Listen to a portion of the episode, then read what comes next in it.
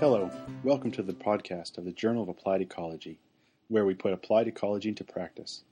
My name is Mark Cadotte, Senior Editor of the Journal.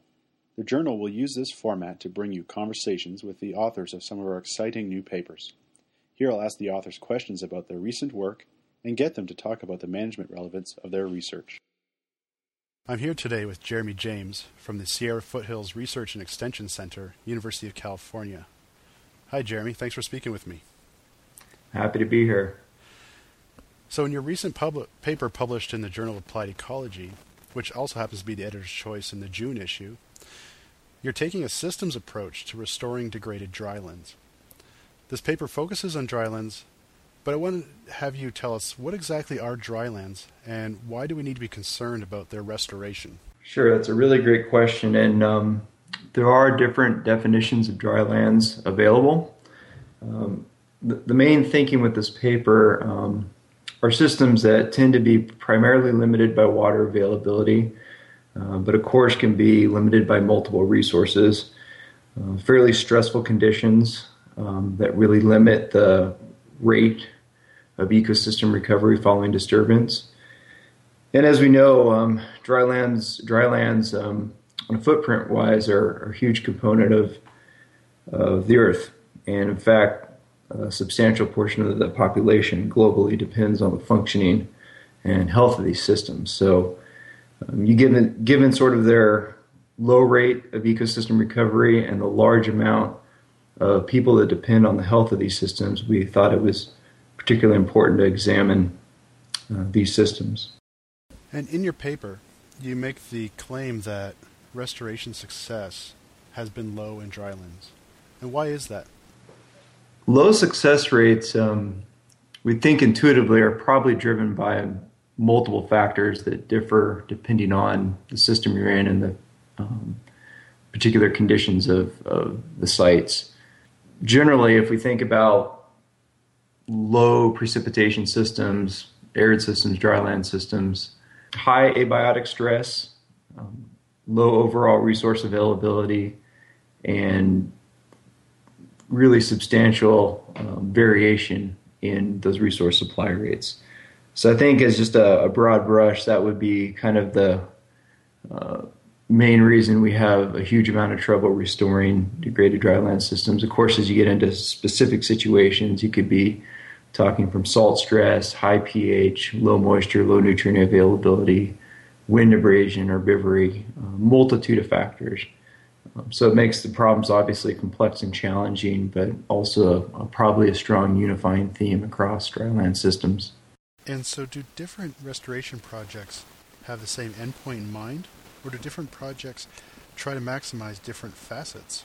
Yeah, it's a good question. I, um, I think, again, just on a basic level, there are different restoration goals depending on the particular situation um, and management objectives. Um, I think often we're really looking at trying to recover healthy, diverse, functioning plant communities. You know, we know plants, as our primary producers, um, have an overriding control on energy flows, uh, trophic interactions, and so forth. So um, that's probably a fairly common um, denominator across restoration projects, but in some cases, uh, maybe simply just trying to maximize native plant biomass to stabilize soils. Um, other efforts may actually be concerns with recovering um, culturally important or plants, uh, specific trophic interactions, or specific levels of diversity.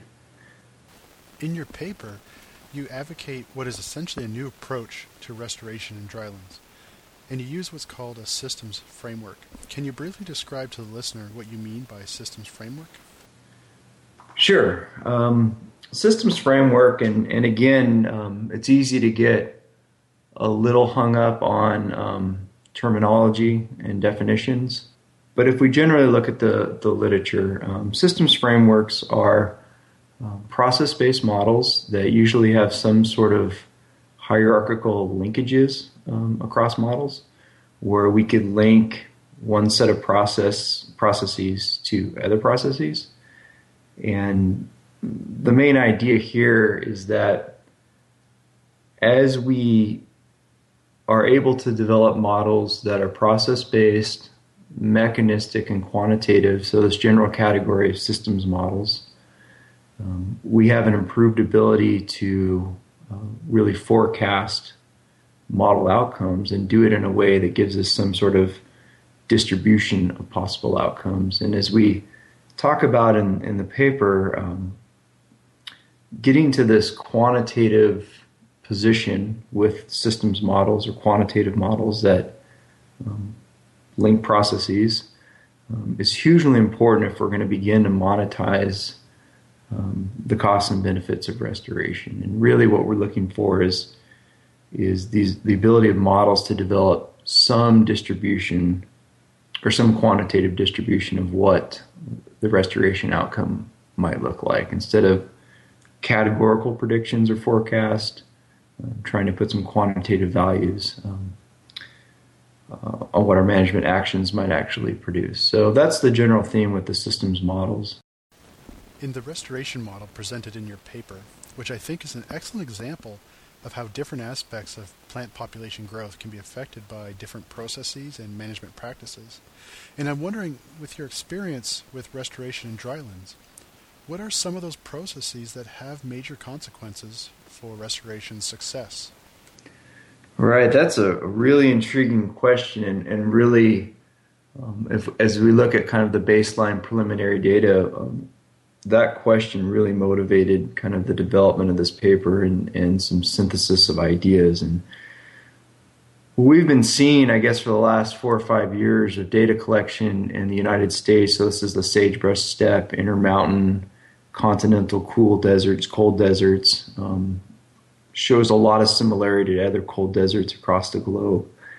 Um, what we were finding from a, a plant population perspective is that many of the important native grasses in these systems year after year consistently showed very high germination. So the seed that the restoration practitioners were putting back into the soil, the native seed um, that were being incorporated into the soil, were um, in most years germinating quite well. So it's basically just producing a radicle and initiating some sort of, of biological growth you know, we're, we're seeing rates 70 to 80 percent for most species in most years, which is which is really good. If if we keep tracking the fate of those seeds, though, what we were seeing is that in almost all years, particularly for our native plants, less than five percent of that germinated seed emerged from the soil. So there's huge mortality over maybe a two month period um, that occurred after these seeds had germinated, but before they had merged. So put a coleoptile up above the soil surface. We did see from just a population perspective, once that coleoptile had emerged from the soil surface, and these are grasses again, um, long-term survival is quite good. You know, 80 to 90 percent in most sites, most species, and so this really, of course, encouraged us to ask the question: Well, what's going on during this very early life stage process? And what are the consequences for for a period where mortality is that high? From a management perspective if you can understand what's going on and then improve that by 5 or 10% you may have drastically positive effects on on what that restoration trajectory looks like versus sort of the baseline scenario um, so this really encouraged us and, and provided a rational platform for understanding the ecological processes that are going on very early in these systems that influence plant population dynamics and what we could look at management wise actually overcome uh, those environmental conditions that are limiting population growth. Okay, so it seems like this systems framework offers a valuable and powerful approach to assessing restoration success and the impact of different management practices. How do you think, then, that this framework will be used to assess restoration in other drylands or even in other types of ecosystems? Sure, that's an excellent question. And in all honesty, it's a little hard to project um, what the, the, potential implications or the full implications are going to be for using systems frameworks um, in other dryland systems and other restorations in general. I think the thing that is probably most important from my perspective is that we at least um, continue to have the conversation between researchers and practitioners about exactly what sort of data and experiments we need to begin to understand how particular systems functions and again as as ecologists and and sort of fundamental scientists you know we we tend to want to strive towards generality um, and development of, of principles in, in science and, and restoration in particular. And it's sometimes i mean even from my own personal perspective hard to pull back a little bit and and get into sort of the nitty gritty functions of particular systems and advocate for learning those nuances well enough to be able to map the system, model the system, and ultimately make um, this understanding usable and, and, effective for a practitioner. Um, so, from even dryland system to dryland system, we know that the management objectives are going to differ. The data um, and modeling are going to differ. And we're going to need, obviously, a whole um, different suite of understanding and, and, sort of data coming out of particular research projects. Um, so, I guess if we're going to talk about one of the uh, challenges with systems approaches, is that they are data intensive, they take time, and of course, the solutions they generate are um, really geared towards a, a uh, particular restoration scenario or system.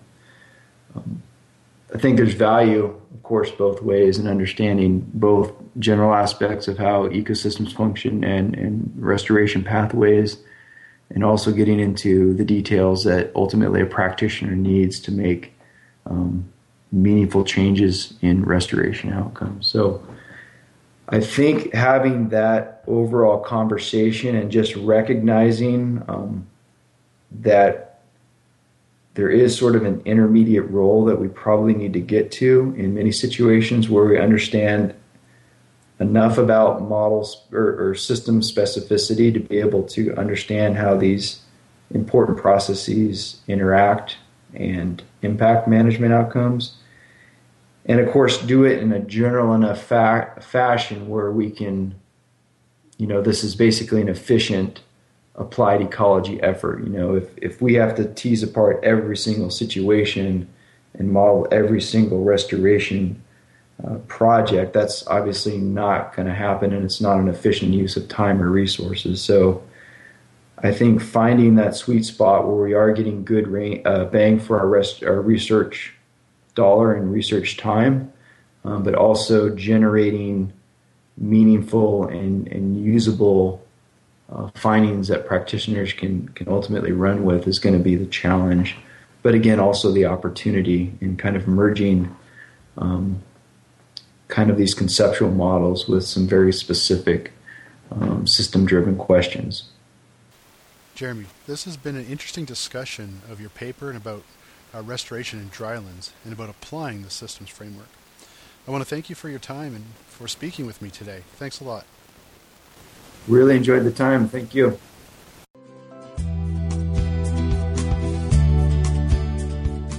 This is Mark Cadotte of the Journal of Applied Ecology, where we put applied ecology into practice. Until next time, so long.